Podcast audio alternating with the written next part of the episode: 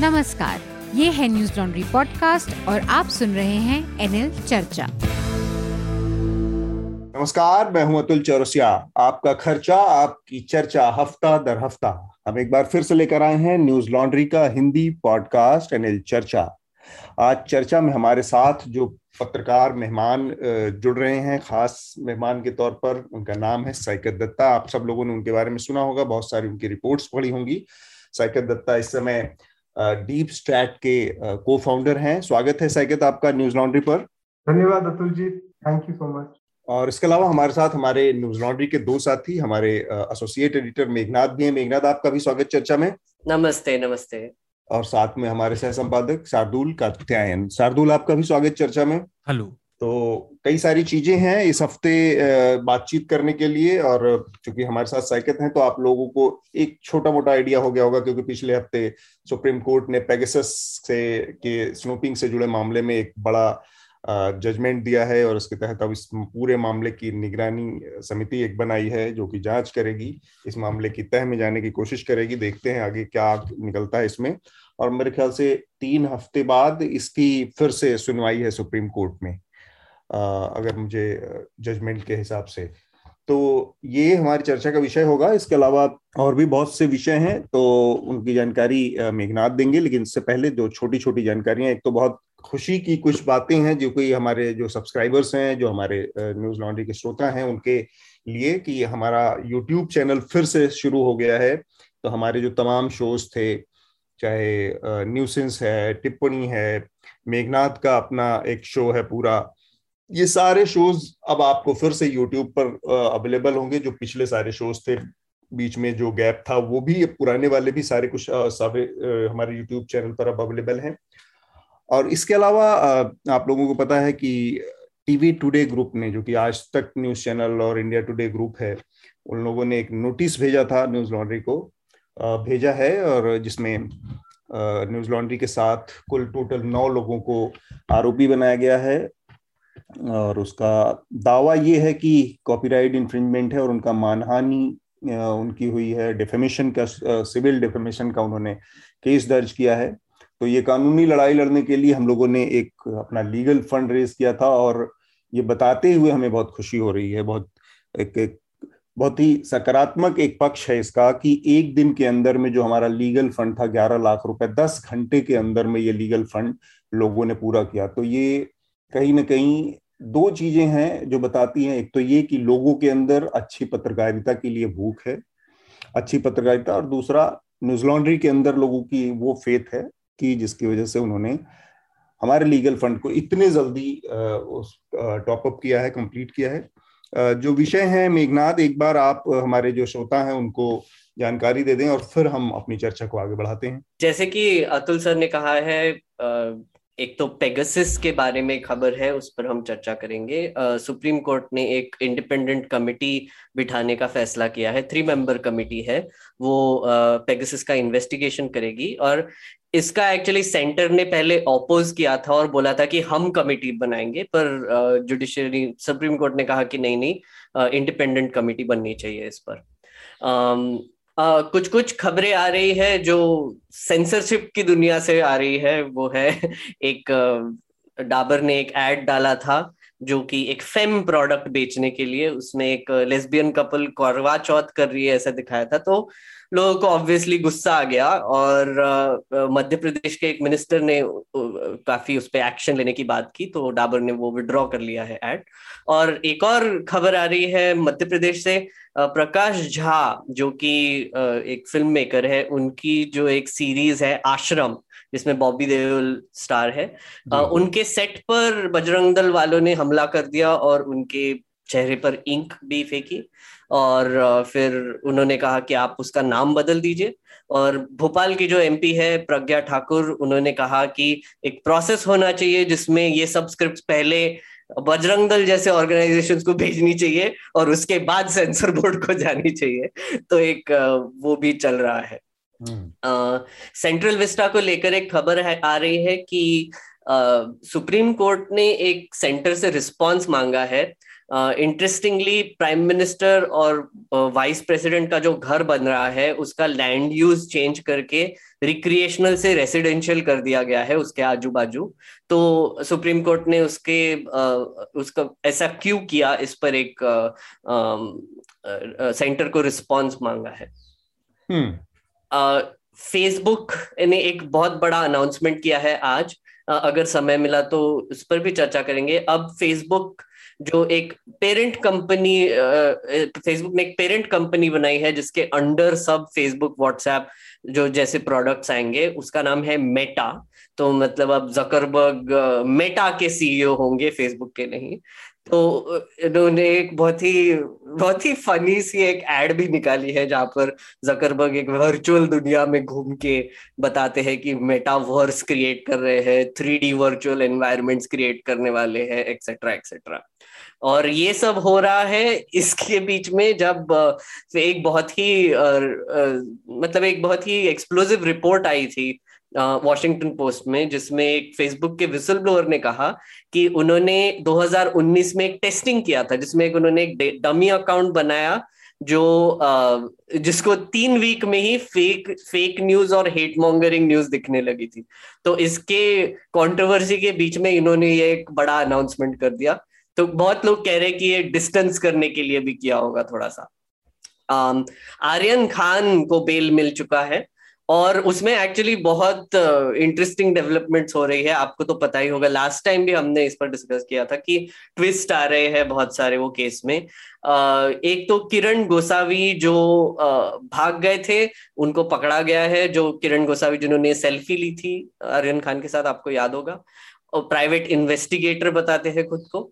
और उसके अलावा समीर वानखेड़े जो इसके इन्वेस्टिगेटिंग ऑफिसर है उनके खिलाफ अब केस दर्ज करने के कतार पे अभी तक हुई नहीं है। उन्होंने हाई कोर्ट में बॉम्बे हाई कोर्ट में जाकर एक रिलीफ मांगी है क्योंकि उनको डर लग रहा है कि उनको मुंबई पुलिस अरेस्ट कर लेगी ब्राइबरी के चार्ज में। तो उस उनको तीन दिन का रिलीफ दिया है।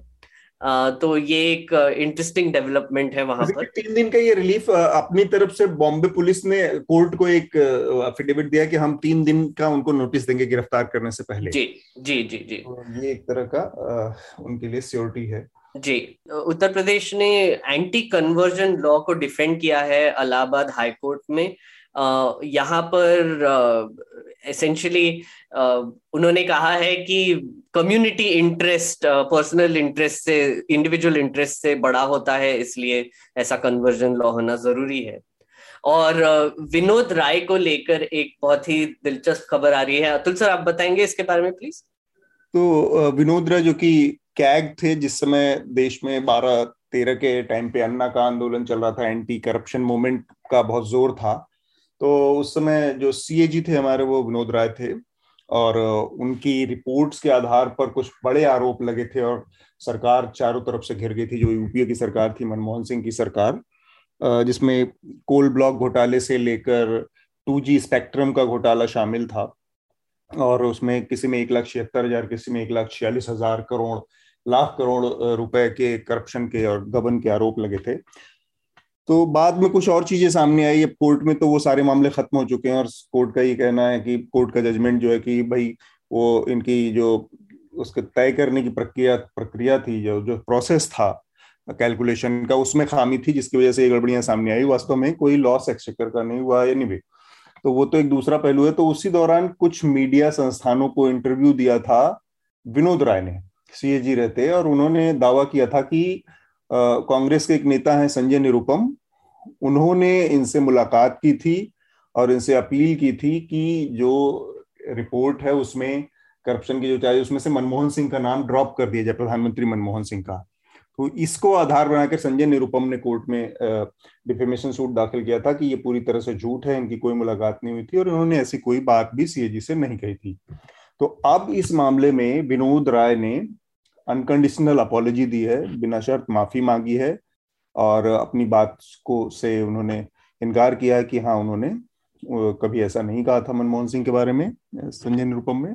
तो ये मामला है। इस पर हम और भी बात करेंगे मतलब हमारे पास समय रहा। तो कुछ और भी हैं आपके पास मेघनाथ और शार्दुल और कुछ विषय? नहीं मेरे पास नहीं है। शार्दुल? मुझे ये कहना था कि खबरें ये भी आ रही थी कि त्रिपुरा में काफ़ी हिंसा हो रही है। मुसलमानों के खिलाफ अल्पसंख्यकों के और कई त्रिपुरा के लोकल न्यूज़पेपर से आए हैं कि ये केवल एक दो जगह नहीं हुई। वेस्ट त्रिपुरा उनाकोटी गोमती सब जिलों में ये हुआ है। हम्म। और ट्विटर पे अभी वेरीफाई नहीं है इसलिए आधिकारिक रूप से नहीं कह सकते पर ट्विटर पे कल कई ऐसे वीडियो थे अलग अलग संस्थाओं की तरफ़ से जी। जिसमें बहुत कुछ ज्वलनशील लेकिन ये बातें हैं कि आ, कुछ इलाकों में राइट विंग जो ग्रुप्स हैं उन लोगों ने कॉल किया था बांग्लादेश की जो हिंसा हुई थी दुर्गा हाँ। पूजा के टाइम पे उसके उसके खिलाफ प्रदर्शन और ये सब हुए हैं तो कुछ जगहों पे आई हैं कुछ उससे जुड़ी अफवाहें भी चल रही हैं लेकिन कुछ ना कुछ तो हुआ है क्योंकि हाँ।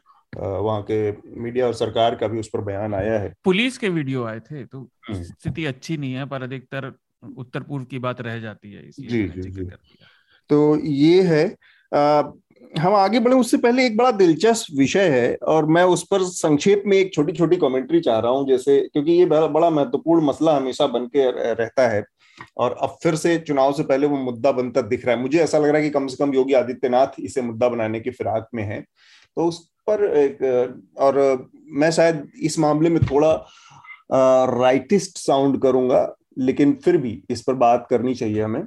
भारत पाकिस्तान का मैच हुआ और अब तक भारत विश्व कप के किसी, चाहे ट्वेंटी ट्वेंटी का फॉर्मेट हो या फिफ्टी फिफ्टी कभी भी पाकिस्तान से हारा नहीं था। पहली बार हारा है तो बारह शून्य के बाद ये पहला मैच हारा और उसके बाद देश के अलग अलग हिस्सों में ये खबरें आई कि लोग पाकिस्तान की जीत जीत पर पटाखे छोड़ रहे थे, कुछ लोग खुशियाँ मना रहे थे, कुछ लोग जश्न मना रहे थे, किसी ने अपने व्हाट्सएप में मैसेज भेजा, बधाई संदेश भेजा वट इसके बाद अब केसेस दर्ज हो रहे हैं, एफआईआर दर्ज हो रहे हैं, एक जगह कुछ उत्तर प्रदेश में तो योगी आदित्यनाथ ने सीधे कह दिया कि जो भी इस तरह के मामले, उसमें सीधे सेडिशन के केसेस दायर हों।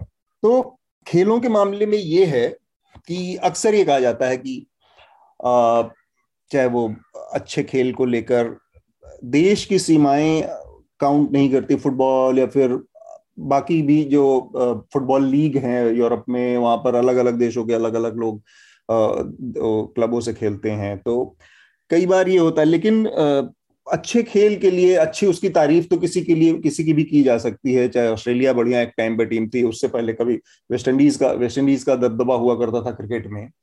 तो उस टाइम के हिसाब से और उन टीमों का जो की तारीफ़ करना एक, उसका एक पहलू है। लेकिन भारत पाकिस्तान के मामले में अगर कोई इस तरह से कर रहा है कि पटाखे छोड़ रहा है या खुशियाँ मना रहा है या बधाई संदेश व्हाट्सएप पे भेज रहा है तो इसको क्या केवल इस नज़र से देखा जा सकता है कि आ, अच्छे खेल की तारीफ़ की जा रही है आ, या अच्छे आ, अच्छे खिलाड़ी और अच्छे उसके परफॉर्मेंस के आधार पर ही ऐसा किया जा रहा है? भारत पाकिस्तान के के जो जिस तरह के रिश्ते रहे हैं जिस तरह का इनका इतिहास है आपस का उसके आधार पर सिर्फ़ इस नज़रिए से इस चीज़ का को एक्सप्लेन किया जा सकता है कि जो लोग खुशियाँ मना रहे थे पाकिस्तान उनकी केवल मंशा अच्छा खेल थी या उसके पीछे कुछ और भी चीज़ें काम करती हैं? साइकत अतुल जी फ्रैंकली मेरा क्रिकेट में ना पहले भी इंटरेस्ट था और ना जिस दिन वर्ल्ड कप शुरू हुआ टी ट्वेंटी का किसी ने मुझसे पूछा आप किस टीम को सपोर्ट कर रहे हो? मैंने कहा भाई क्या हो रहा है? किस किस चीज़ का टीम तो मेरी तरफ़ ऐसे देखने लगे जैसे मैं मार्च से अभी अभी लौटा हूँ। हाँ लेकिन इसका जो पॉलिटिकल वो है मैसेज है कि भाई तारीफ़ करना और किसी टीम की और पाकिस्तान की तारीफ़ करने में कुछ आपको लगता है कि इसमें एक इसका एक पॉलिटिकल अंडरटोन होता है और इसके पीछे लोगों की थोड़ी सी ना जानकारी या उनकी आ, उनकी अपनी कोई फ्रस्ट्रेशन या प्रेजुडिस या कुछ और चीज़ें हैं या कुछ धार्मिक वजह भी आपको लगती हैं? देखिए अगर संविधान की तरफ़ से देखें कॉन्स्टिट्यूशनल में अगर 19.1 आपको पूरी आज़ादी देता है आप किसी को भी सपोर्ट कर सकते हैं और उसके बारे में कह भी सकते हैं। फ्रीडम ऑफ़ स्पीच है। पर अगर थोड़ा सा अगर मोर कॉम्प्लेक्स व्यू ले तो उसमें हिंदुस्तान और पाकिस्तान बंटवारा पार्टीशन का जो एक लेगेसी है और फिर हिंदू मुस्लिम रिलेशनशिप्स का जो एक लेगेसी है वो उस दायरे में ज़रूर आ जाता है। और हमेशा चाहे आप जब से इंडिया और पाकिस्तान ने क्रिकेट खेलना शुरू किया है एक तरीके से कहा जाता था it is war without blood without any blood shed तो एक तरह से जंग की तरफ़ से देखते थे। तो उस माहौल में टू सेलिब्रेट पाकिस्तान विन काफ़ी लोगों को चोट चोट तो पहुँचा हुआ होगा। And that is a sensitive matter और इस चीज़ को I mean it is definitely there is a political as well as a religious angle ये कोई दो राय नहीं है। बट दैट सेड हिंदुस्तान का जो संविधान है सभी को राइट देता है। और रीजनेबल रेस्ट्रिक्शन जो है उन्नीस दो के दायरे में उसमें भी ये पड़ता नहीं है। बिल्कुल। मेघनाथ शार्दुल आप लोगों की भी प्रतिक्रिया इस पर मैं तो इस विषय पर क्योंकि मैं संक्षेप में हमने कहा कि एक बार थोड़ा सा व्यूज़ ले लिए जाए फिर बिल्कुल। एक्चुअली uh, शौकत की सिचुएशन और मेरी मेरी सिचुएशन सेम है। मैं क्रिकेट में वैसे रुचि नहीं रखता हूँ जैसे कि श्रोताओं को पता ही होगा। आपकी um, रुचि सोया में है। हाँ। रुचि सोया में बिल्कुल। Uh, मेरी राशि भी और रुचि भी दोनों रुचि सोया। पर ये जो अभी अब मैं काफ़ी न्यूज़ आइटम देख रहा था इसके बारे में एक बहुत इंटरेस्टिंग चीज़ हुई कि सहवाग ने और इसने उसने ट्वीट किया कि जो जो पाकिस्तान की विक्ट्री सेलिब्रेट कर रहे हैं उनको पाकिस्तान में जो भी मतलब एंटी नेशनल बोल दिया। उसी दिन करवा चौथ था। हम्म। और मेरे भी घर के बाजू में पटाखे फूटने लगे। और मैंने सोचा यार ये क्या हो रहा है? क्योंकि आपको याद होगा जब वो थाली पीटने का जो वाक्य हुआ था मैं बाहर गया था वहाँ पे मुझे दिख रहा था कि दूर दूर तक मेरे सोसाइटी में सब लोग एकदम बाहर आके एंथुजियास्टिकली थाली पीट रहे थे और मैं तो वीडियो ले रहा था। तो एक अजीब चीज़ हुई जो मुझे पता है एक बहुत ही अल्ट्रा हिंदू फैमिली से आते हैं मेरे नेबर है मतलब कुछ मैं कैरेक्टर सर्टिफिकेट नहीं दे रहा हूँ बट लाइक दे सपोर्ट करते हैं और उनके व्यूज़ थोड़े से राइट में राइटिस्ट है। वो भी हम्म। पटाखे फोड़ रहे थे तो मैंने सोचा ये क्या हो रहा है? और मुझे पता था पाकिस्तान हार गया क्योंकि लोग चिल्ला भी रहे थे तो फिर मुझे याद आया कि कड़वा चौ करवा चौथ हो रहा था और उसके समय पे कुछ लोग पटाखे फोड़ते हैं। और दिल्ली में जो आपको पटाखे फूटने दिखे तो अब मुझे कंफ्यूजन ये हो गया कि अब इसमें से कौन सा फटाका किसके लिए फूट रहा है, वो कैसे बताएँगे? मतलब कुछ लोग करवा चौथ के ओकेजन पे कर रहे होंगे, कुछ लोग मेरे जैसे होंगे जिनको पता ही नहीं होगा कि मैच चल रहा है और चल दिए और पटाखे फोड़ने लगे और उसको अगर आप इस नज़र से देखिए कि ओ, पाकिस्तान को सेलिब्रेट करने हैं तो कैसे, बहुत कंफ्यूजन क्रिएट हो जाएगा। तो दूसरा वाक्य इसका हुआ था जो कि कश्मीर में हुआ था। एक मेडिकल कॉलेज में आपको कुछ स्टूडेंट सेलिब्रेट करते हुए एक वीडियोस निकले थे। हाँ। अब वो चीज़ आपको थोड़ा सा समझने की समझना पड़ेगा कि ये ऐसा रिएक्शन क्यों हो रहा है। अगर आपको याद होगा कि हमने जब वो 370 हटाया था तो एक चर्चा एपिसोड में कहा भी था उसका हम लिंक देंगे नीचे। आ, हमने इस पर चर्चा की थी कि कैसे आप एक जब जनरल लार्ज पॉपुलेशन को लेजिस्लेटिवली और एक अथॉरिटेरियन तरीके से दबाते हैं तो वहाँ से एक्सट्रीमिज्म पैदा होता है। आपने ये नक्सलबारी में देखा, आपने ये अभी अफ़गानिस्तान में तालिबान के भी इसमें देखा, वही अमेरिकन दबाव की वजह से एक्सट्रीमिज्म पैदा हो गया था और यहाँ पे कश्मीर में आपको दिखाई दे रहा है कि थ्री सेवेंटी हटने के बाद भी जैसे सिविलियंस की किलिंग हो रही है, जैसे अनरेस्ट हो रहा है, अभी तक पूरी तरीके से वो स्टेट कभी खुला ही नहीं, अभी तक मिलिट्री का हैवी प्रेजेंस है। तो यहाँ पर अगर आपको किसी से गुस्सा करना होगा तो वो हमेशा एक जो अथॉरिटी है उसके खिलाफ होगा। और इस केस में काफ़ी लोगों के लिए जो गुस्सा है उनके लिए अथॉरिटी भारत की सरकार है। हम्म। तो आप इस अगर कॉन्टेक्स्ट में देखेंगे तो आपको ये भी एक आई थिंक वरिंग सिचुएशन हो गई है। आप इसको एक देशद्रोह के एंगल से देखने से मुझे लगता है एक, एक बहुत बड़ा एंगल इसका डिस्काउंट हो जाता है। ये एक वरिंग सिचुएशन है कि लोग रेडिकलाइज हो रहे हैं। वहाँ पर लोगों के लोगों में कितना गुस्सा है वो देखिए। आपको ये देखना चाहिए कि वो इतने मायूस क्यों है और उन्होंने ऐसे रिएक्ट क्यों किया? तो मेरी यही दो राय होंगी इसके जी जो आपने सवाल पूछा कि क्या केवल वो वहीं से आता है तो देखिए हम किसी भी बारे में अपनी राय हर कोई सैकड़ों अलग अलग वजहों से बनाते हैं। उसकी बहुत हाँ। सारी वजह हो सकती है। वो अंदरूनी वजह होती हैं हमारी चाहे वो धार्मिक हो राजनीतिक हो या कुछ भी हो क्षेत्रीय हो। अगर वो केवल हमारी राय अलग बनाती हैं तो उसमें कोई हर्ज नहीं। इस देश में अजीब से अजीब सही या गलत विचार अलग अलग परिभाषाओं से अपराध नहीं माने जाते। अगर वो अपराध में बदल जाते हैं, जिससे औरों को फ़र्क पड़ रहा है तो वो संज्ञान में आता है। अब देखिए, जैसे मेघनाथ ने कश्मीर वाली बात की तो कश्मीर में जो अगर आप एक प्रॉब्लमेटिक माने मेरे मत में तो जो वो सरकारी टीचर हैं जो राज्य की निधि और उस पर चल रहे हैं, ठीक है, आप उस पर उठाइए, लेकिन उसमें भी क्या खेल की टीम का समर्थन करना राजद्रोह हो जाता है? दोनों देश अपने आप को एक दूसरे को अभी भी मित्र कहते हैं, या ऐसा देश जिससे हमारे सामरिक संबंध है, लेकिन आजकल अच्छे नहीं चल रहे? भारत सरकार ने खुद तीन साल पहले बोला था, अगर आपको याद हो, कि आरटीआई में, कि भारत का कोई शत्रु देश नहीं। और खेल का क्या मतलब है?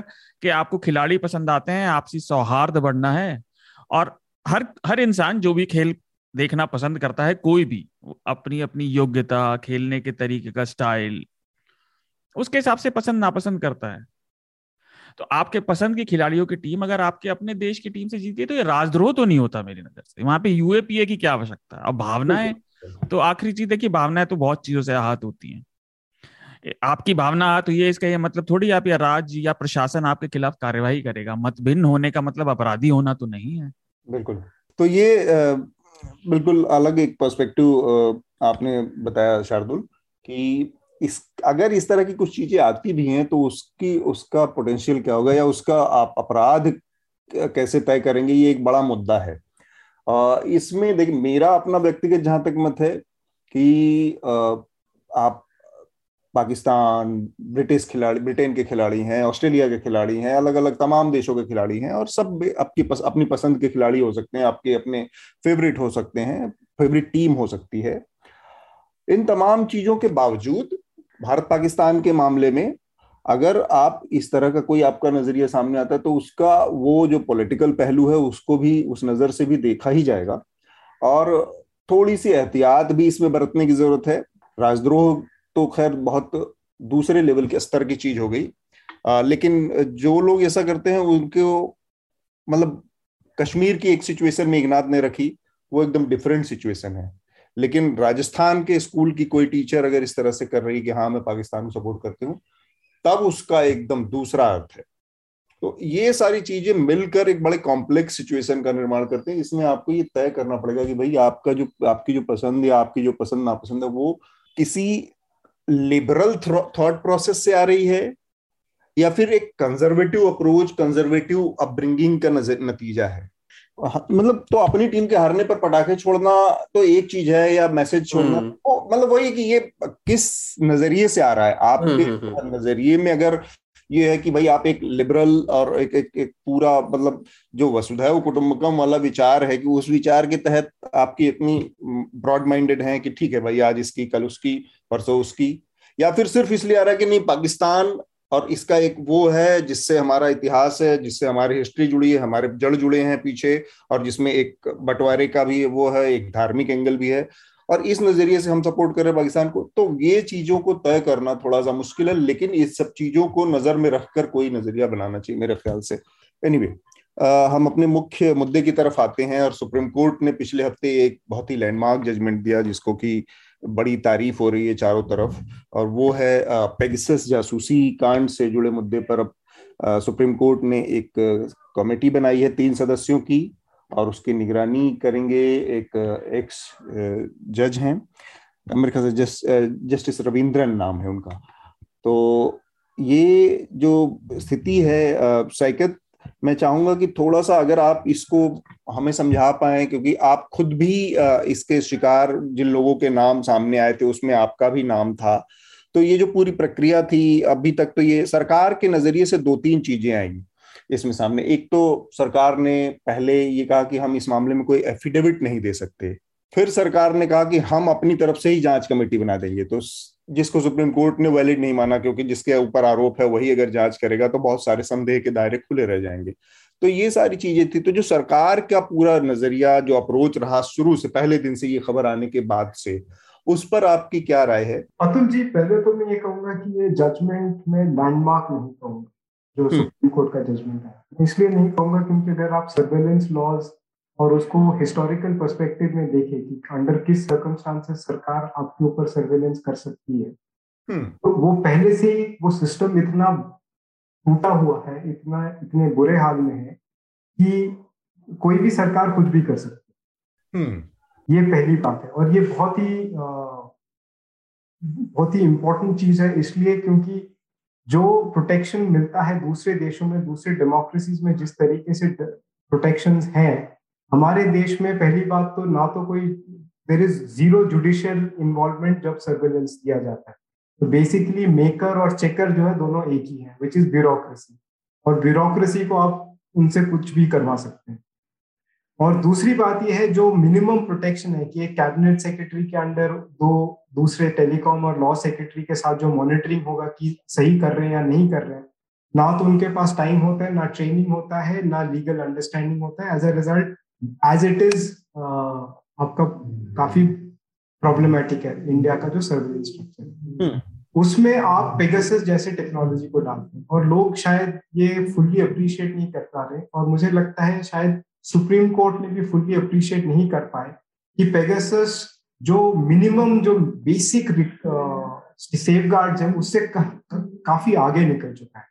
हम्म। क्योंकि आज एक तो आपने एक ऐसा मेलवेयर आपके फ़ोन पे डाला जिसका कोई मॉनिटरिंग नहीं हो सकता।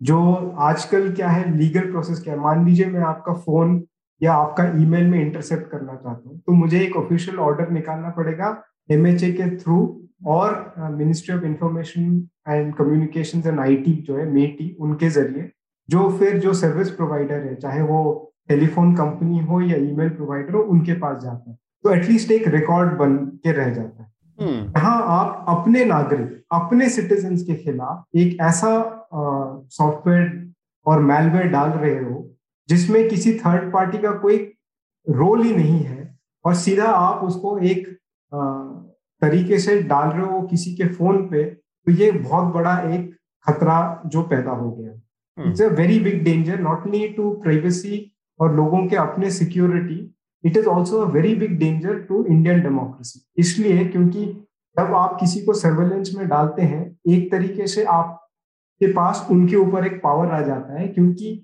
उनको पता नहीं कि वो सर्वेलेंस में है और उनका जो भी इंफॉर्मेशन आ रहा है उस इंफॉर्मेशन को आप मिसयूज करके उनको आप मैनिपुलेट कर सकते हैं। और अगर आप इस डेटा को कलेक्ट करते गए, एक तरीके से आप किसी भी इलेक्शन को भी इलेक्शन रिज़ल्ट को भी चेंज कर सकते हैं using this kind of power तो ये पहली बात। दूसरी बात यह है, आजकल आपका फ़ोन कितना कुछ करता है। आप उस पर पहले आप सिर्फ़ फ़ोन पे बात करते थे। आजकल आप उस पर ईमेल भी भेज रहे हैं, आप उस पर वीडियो कॉन्फ्रेंसिंग भी कर रहे हैं, उस पर आप अपना वॉलेट भी है डिजिटल वॉलेट आप उससे अपना पेटीएम भी कर रहे हैं, सब कुछ कर रहे हैं, आपका बैंकिंग भी कर रहे हैं, क्योंकि बैंकिंग ऐप भी हो। गया तो एक तरीके से आपका जो पूरा दुनिया है, आपके फ़ोन में सीमित हो गया। पहले क्या होता था सर्वेलेंस में चाहे टेलीफोन का सर्वेलेंस हो या ईमेल का सर्वेलेंस हो, उन दोनों का अलग अलग तरीके से परमिशन और उसमें एक लिमिटेशन होता था। अब क्या हो गया, क्योंकि आपका डिवाइस जो स्मार्टफ़ोन है आपका, वो आपका इन्फेक्ट हो गया है एक तरीके से आपका टेलीफोन कॉल, आपका फ़ोन का कैमरा, आपका पर्सनल फोटोग्राफ्स, आपके ईमेल्स, आपके एसएमएस, आपका वीडियो कॉन्फ्रेंसिंग, आपका सारा बैंकिंग, आपका सारा पेमेंट सब कुछ कॉम्प्रोमाइज हो। तो एक झटके में आप किसी इंसान को अगर खत्म करना चाहते हैं, और काफ़ी साइबर क्राइम में हमने देखा है कि एक मेलवेयर से आप एक इंसान के पूरे ज़िंदगी का कंट्रोल ले सकते हैं। और आज इस स्थिति में आ गए हैं कि एक मेलवेयर से ऑलरेडी आपने इतना सारा कंट्रोल ले लिया। तो इन सब चीज़ों का सुप्रीम कोर्ट को ऑल्सो दायरे में रखते हुए कुछ और स्ट्रिक्चर्स भी पास करने चाहिए थे। जैसे कि इसका अगर यूज़ हो भी रहा है तो उसका यूज़ नहीं होना चाहिए। प्लस एक और कमेटी बननी चाहिए थी कि पूरे सर्वेलेंस लॉस को फिर से दोहराए, क्योंकि ये टेक्नोलॉजी इस तरीके से बदल गया है कि जो पहले आपके जो वैसे टूटे फूटे जो सेफ़ थे, वो भी उससे काफ़ी आगे टेक्नोलॉजी निकल चुके हैं और आखिरी जो मैं बात कहना चाहता हूँ कि आपने एक कमेटी तो बनाया है पर कमेटी मेरे ख्याल से थोड़ा और बेहतर हो सकता था क्योंकि उसमें भी आपने इंटेलिजेंस के लोगों को डाला है फोरेंसिक के लोगों को डाला है और एक तरीके से सरकारी लोगों को डाला है हम्म। जिन्होंने ज़िंदगी भर इस काम को अपने ऑफिशियल ड्यूटीज़ में जो उन्होंने किया है अब उन पे डिपेंड करना कि वो उस चीज़ को उसको उठाए और फिर उसके ऊपर छानबीन करे।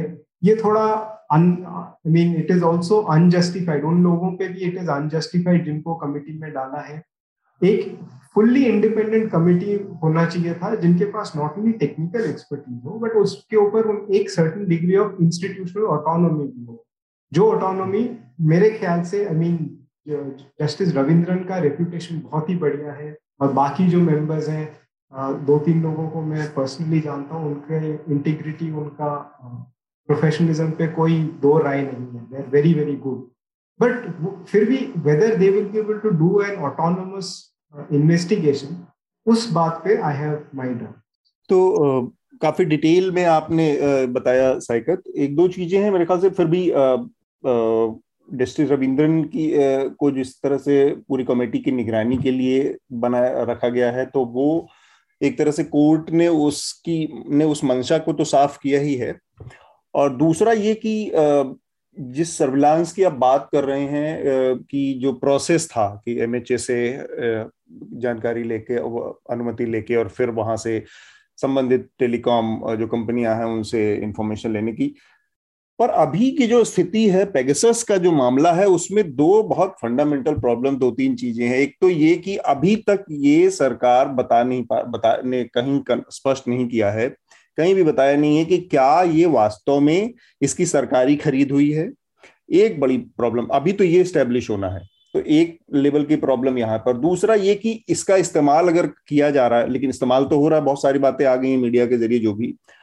वो डाटा किन लोगों के पास जा रहा है? कौन लोग उसका इस्तेमाल कर रहे हैं? और दूसरे, ये इस तरह की कंपनी है कि अगर पब्लिक मनी इसमें इन्वॉल्व है, जैसा कि पेगसस कंपनी का कहना है कि भाई वो सिर्फ़ सरकारों को बेचती है तो फिर ये अब तक रिकॉर्ड में क्यों नहीं है? सरकार का ये कहना कि बहुत सारी चीज़ें केवल नेशनल सिक्योरिटी जिस पर कोर्ट ने कड़ी टिप्पणी भी की है, कि भाई सिर्फ़ हर चीज़ को नेशनल सिक्योरिटी के उसमें डालकर सरकारों को खुली छूट नहीं दी खुली छूट नहीं दी जा सकती है। तो उस लिहाज से अगर देखें तो अभी बहुत सारी चीज़ें प्राइमरी लेवल पर फिक्स होनी है इस मामले में, कि सरकार ने उसको खरीदा है कि नहीं, सरकार उसका इस्तेमाल कर रही है कि नहीं, और अगर इस्तेमाल कर रही है तो क्या वो वास्तव में वही उसका दायरा है कि जो नेशनल इंटरेस्ट है, या फिर उसको अपने पॉलिटिकल अपोनेंट को पत्रकारों को इंटेलेक्चुअल्स को अलग अलग लोगों को ठिकाने लगाने के लिए इस्तेमाल किया जा रहा है। तो ये जो प्राइमरी लेवल की अभी कंफ्यूजन है, जो गड़बड़ियाँ हैं, गफलतें बनी हुई हैं, इसी को तय कर लेना सबसे बड़ी ज़रूरत है। तो उस लिहाज से मुझे लगता है कि कोर्ट ने एक सही दिशा में कदम बढ़ाया है। उसके बाद की जो चीज़ें हैं, उस पर फिर से बात हो सकती है कि भाई हाँ इसमें और क्या डिटेल्स हैं, इसके बाद और क्या हो सकता है। एक बार मैं अतुल जी हाँ एक, एक स्मॉल इंटरवेंशन सॉरी मैं आपको जी जी। बोले। अच्छा मैं जो कह रहा था अगर आप ये प्राइमरी लेवल की बातें जो आप कह रहे हैं कि किसने खरीदा वगैरह वो वैसे ही आप एस्टैब्लिश नहीं कर सकते क्योंकि एक कानूनन सेफ़ दिया गया है इन लोगों को जो खरीदते हैं। बिकॉज़ ये जो खरीदा जाता है ये सीक्रेट सर्विस फंड से किया जाता है जिसके ऊपर कानूनन एग्जेम्पन है कि ये सीक्रेट सर्विस फंड कभी एक अगर ऑडिट होगा भी तो एक सीक्रेट ऑडिट होगा और वो भी कभी पब्लिकली या किसी कोर्ट में नहीं आ सकता। बिकॉज़ उसके पीछे ये फिलोसफी था कि अगर फंडिंग सामने आ गया तो हमारे जो इंटेलिजेंस ऑपरेशन है वो कॉम्प्रोमाइज हो जाएँगे। तो एज ए रिज़ल्ट आप आ, अगर ढूँढने लगे कि किसने खरीदा है या किस फंड से गया है पब्लिक फंड वो थोड़ा सा डिफ़िकल्ट है। हम्म ठीक बात है। मेघनाथ? मैं एक्चुअली अग्री करता हूँ अतुल सर से क्योंकि मतलब मैं, मेरा भी वही एक था कि एक कमेटी जिन्होंने, जिसको बिठाया है टेक्निकल रीजंस जो जैसे यूज़ किया गया है पेगासस को एक्सेट्रा वो तो बाद में आता है। पहले तो बस एक हाँ या ना जवाब चाहिए कि क्या सरकार ने ये पेगासस सॉफ्टवेयर खरीदा हाँ या ना? सरकार या सरकारी एजेंसीज ने? ये एजेंसीज वाला पार्ट बहुत इंपॉर्टेंट है क्योंकि मैंने मैं एनएसओ का जो transparency and responsibility report NSO मतलब जो इसराइली कंपनी है जो पेगसिस सॉफ्टवेयर बेचती है। मैं हम्म। श्रोताओं को बताना चाहूँगा कि आप ऐसे मत सोचिए कि ये कोई ऐसे ही ऐप इंस्टॉल करने जैसा है आपके फ़ोन पे। गवर्नमेंट की तरफ़ से एक ये एक लाइसेंस खरीदते हैं। और ये लाइसेंस खरीदते हैं तो उनके लोग आकर एक जैसे आप सेट टॉप बॉक्स इंस्टॉल करते हैं घर पे वैसे ही गवर्नमेंट के लिए एक set top box type install किया जाता है जो कि एक सॉफ्टवेयर है और उसका लाइसेंस दिया जाता है। और वो लाइसेंस रिन्यू भी करना पड़ता है और उसके ऑपरेटर्स की भी ज़रूरत होती है। तो ये जो ऑपरेशन है, ये एक बहुत ही एक्सपेंसिव ऑपरेशन होगा। ऐसे ही नहीं कि एक किसी आदमी को बिठा दिया और वो लोगों की बातें सुन रहा है, पर वो एक काफ़ी बड़ा एक एजेंसी की तरफ़ से ऑपरेशन होगा। अब ये किस एजेंसी की केपेबिलिटी है कि ये ये ऑपरेशन एग्जीक्यूट कर सके टारगेट्स को सर्वेल कर सके या फिर जैसे इतने सारे नाम आए हैं उनके खिलाफ आ, मतलब उनके फ़ोन में वो बग भी प्लांट कर सके वो एक अलग चीज़ हो जाती है। एक सवाल खड़ा हो जाता है और आई थिंक ये कमिटी को भी देखना चाहिए। दूसरी चीज़ उनकी ट्रांसपेरेंसी रिपोर्ट में ये बोला गया है कि एनएसओ ग्रुप सिर्फ़ और सिर्फ़ ये सॉफ्टवेयर ऑथराइज स्टेट्स और स्टेट एजेंसीज को बेचते हैं। Specifically to be used in national security and major law enforcement driven investigations. अभी आखिरी पार्ट बहुत इंपॉर्टेंट है, क्योंकि मुझे अभी तक इसमें क्लैरिटी नहीं मिल रही है कि अगर आप कह रहे हो कि स्टेट एजेंसीज खरीद सकती है और वो उसको लॉ एनफोर्समेंट में यूज़ कर सकती है तो क्या ऐसे हो सकता है कि पुणे पुलिस ने जाके वो खरीद लिया होगा? या फिर क्या ऐसे हो सकता है कि उड़ीसा पुलिस ने जाकर वो खरीद लिया होगा? क्या पंजाब पुलिस ने खरीदा होगा? और वो इंडिविजुअली खरीद कर किसी को डिस्क्लोज नहीं किया? ये भी एक बहुत इंपॉर्टेंट फैक्टर हो जाता है। और एक तीसरा एंगल इसमें ये आता है कि अगर सरकार कहती है कि नहीं, हमने या हमारे कोई स्टेट एजेंसीज ने या हमारे स्टेट गवर्नमेंट्स के कोई एजेंसीज ने खरीदा नहीं है तो एक बहुत बड़ा सवाल आ जाता है कि फिर इसका मतलब ये है कि कोई दूसरी ताकत ने ये खरीद के हमारे सिटीजन पर सर्वेलेंस किया है। अब वो एक बहुत बड़ा नेशनल सिक्योरिटी का मामला हो जाता है और अगर ये इतना बड़ा मामला है नेशनल सिक्योरिटी का तो सरकार ने एक बहुत ही खुल के बयान देना चाहिए कि जो इजरायली कंपनी है उसके खिलाफ एक्शन लेना चाहिए कि वो हम्म। ऐसा सॉफ्टवेयर बेच रही है। और अगर अगर वो ये नहीं कर रही है तो चोर की दाढ़ी में तिनका है। और साथ में मतलब सरकार का अब तक का जो रवैया है कि पहले एफिडेविट नहीं देना फिर बाद में जब दबाव बढ़ा तो ये कहना कि ठीक है हम खुद ही जाँच एजेंसी जाँच कमेटी बना लेंगे। ये सारी चीज़ें और शुरू से लेके अब तक तो उस रवैये से भी कई सारे सवाल उठते हैं। डिनायल केस में पर एक एक चीज़ मैं यहाँ पर बताना चाहूँगा कि नवंबर 2018 में जब ये पेगासिस का जब जब पहला रेवलेशन आया था तब पूरे गाँव के मामले में आया था पहले हाँ हाँ पहला रेवलेशन तो ये एक सीधा सवाल रविशंकर प्रसाद को पूछा गया था कि क्या सरकार ने पेगासिस सॉफ्टवेयर खरीदा है और यूज़ किया है? तो उन्होंने कहा कि no unauthorised use has been done इसका मतलब है कि ऑथराइज यूज़ हुआ है। तो hmm. मतलब उन्होंने एक डिनाई भी नहीं किया है एक टैसेट उन्होंने ऑलरेडी एडमिट कर लिया है कि हमने ये सॉफ्टवेयर खरीदा है। बिल्कुल। शार्दुल आप अपनी बात रखें इस मामले में। इसके बाद इसका एक और पहलू है जो कि कल इसराइली जो अनवय हैं यहाँ पे जो राजदूत हैं भारत में इसराइल के उनका एक बहुत महत्वपूर्ण बयान आया। उस पर भी हम बात करेंगे लेकिन सबसे पहले शार्दुल की बात भी हम सुन लेते हैं जान लेते हैं उनकी राय क्या है इस मामले में। देखिए साइकत ने जो कहा वो बात ठीक है कि जाँच कमेटी और अच्छी हो सकती थी।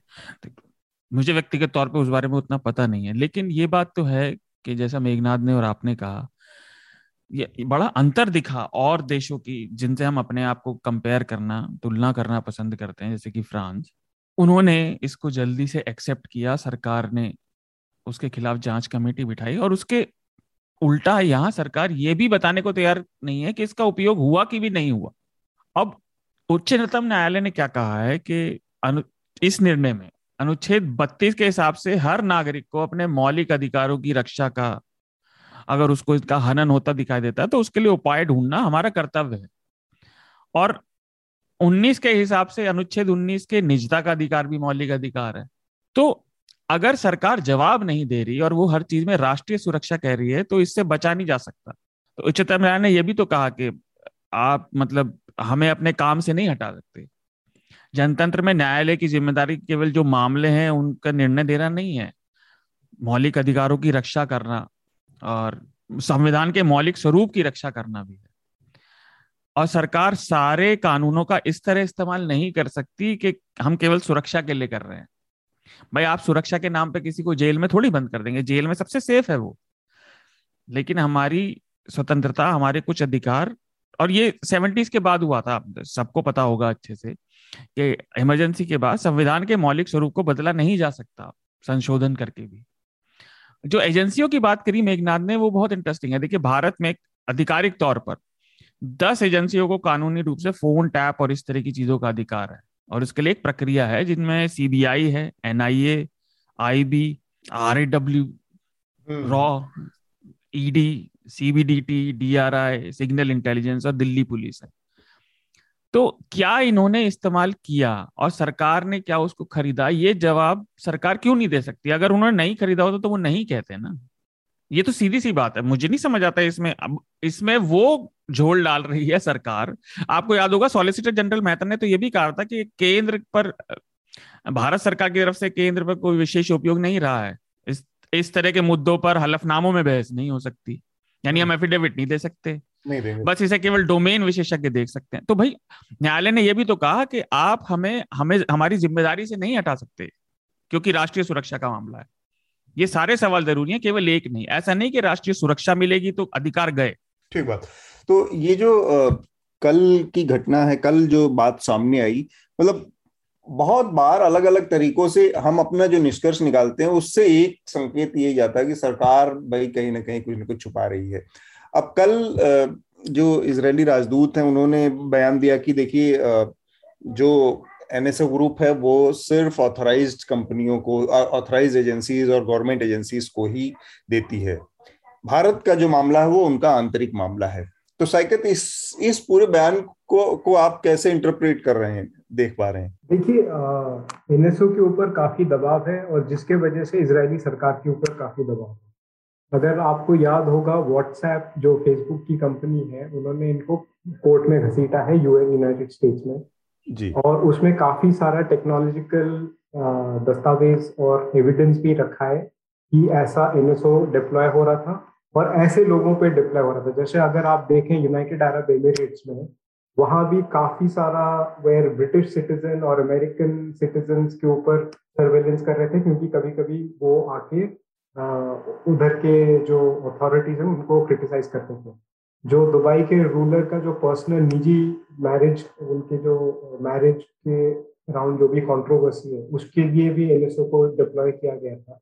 और एक रिपोर्ट भी आया है जिसमें एक विसल ब्लोअर है जो पहले वो एनएसए में स्पाई थी उनको पोस्ट रिटायरमेंट उनको हायर किया गया और उन काफ़ी ऐसे लोग थे जिनको हायर करके एनएसओ के ज़रिए काफ़ी लोगों को टारगेट किया गया। तो इसलिए इसराइल के लिए डिप्लोमेटिकली एक बहुत बड़ा सवाल खड़ा हो गया। So they have no option but to admit कि हाँ ये हम लोग हमारी कंपनी है जो डिप्लॉय करती है और उसको सिर्फ़ गवर्नमेंट एजेंसीज को देती है। एक तरीके से अपने आप को बचाना भी चाहते हैं कि गवर्नमेंट्स अगर कोई कुछ उसको दुरुपयोग कर रहा है तो इट इज़ बेसिकली गवर्नमेंट ही दुरुपयोग कर रहा है और हमारा उसमें कोई लेना देना नहीं।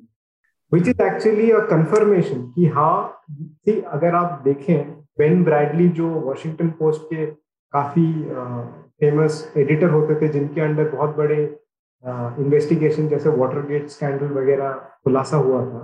वो कहते थे कि सरकार कभी कभी नॉन डिनाइल डिनाइल करती है।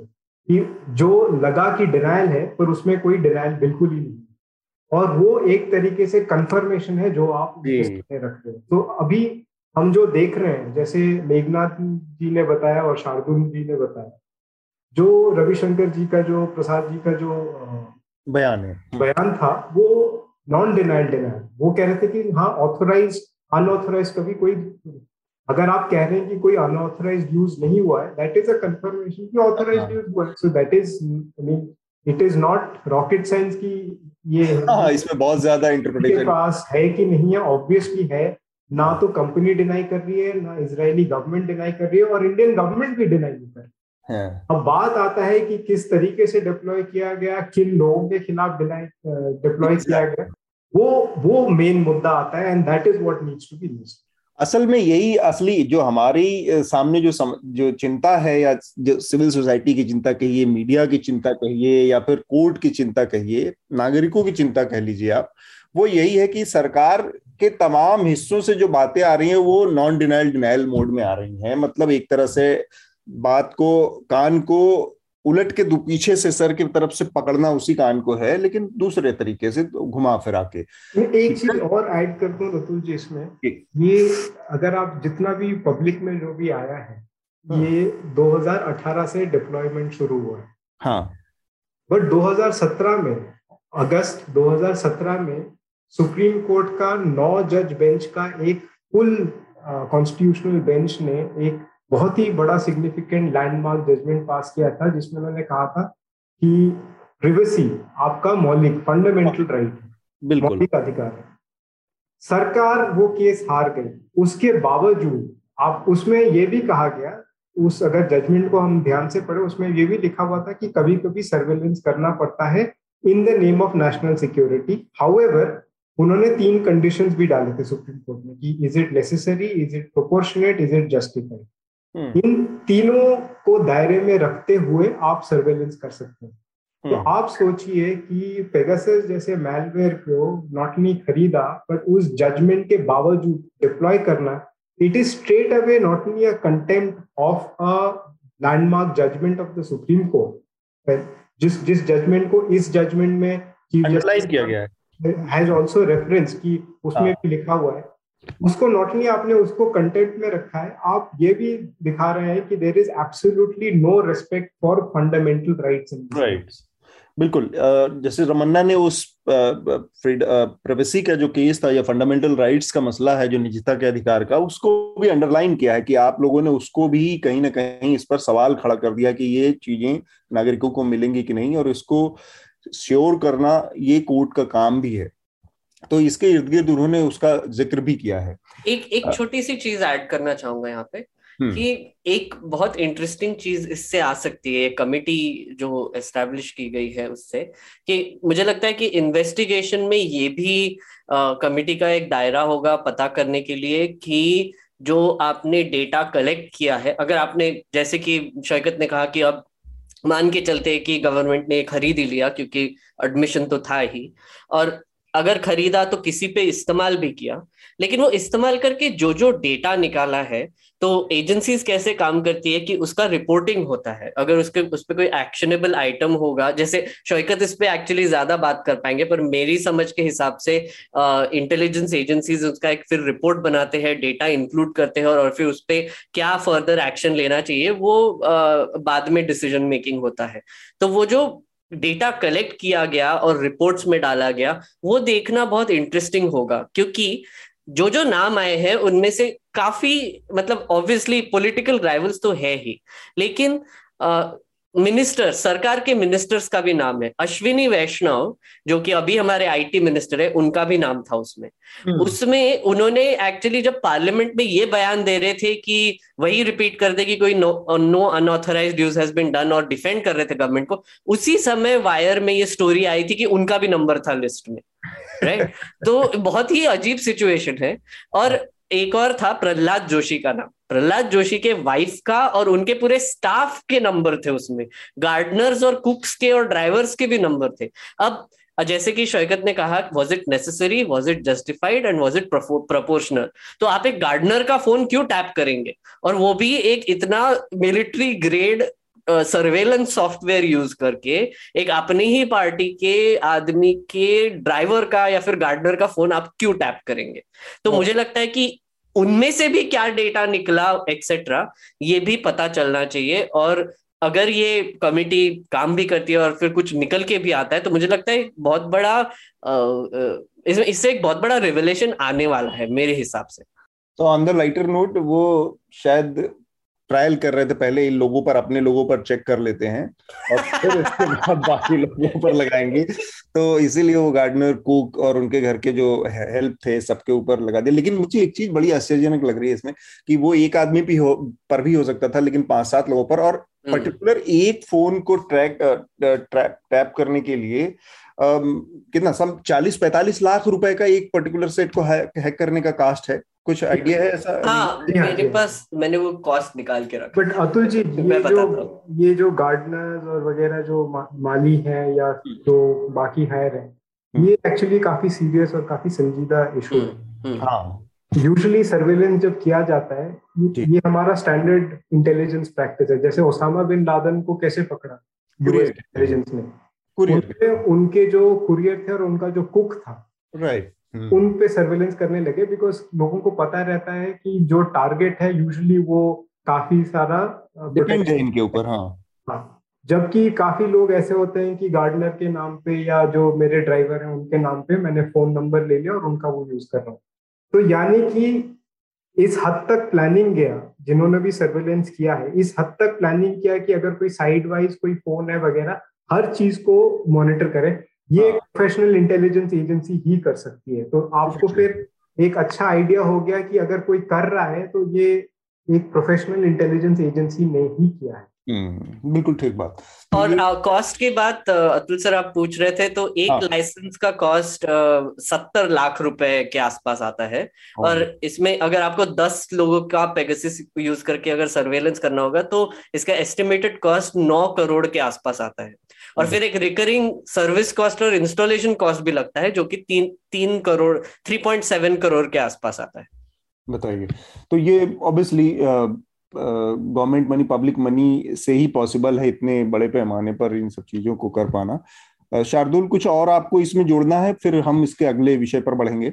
जी दो छोटी छोटी बात। तो फोनों की हम बात कर रहे थे कौन कौन इसकी चपेट में आया।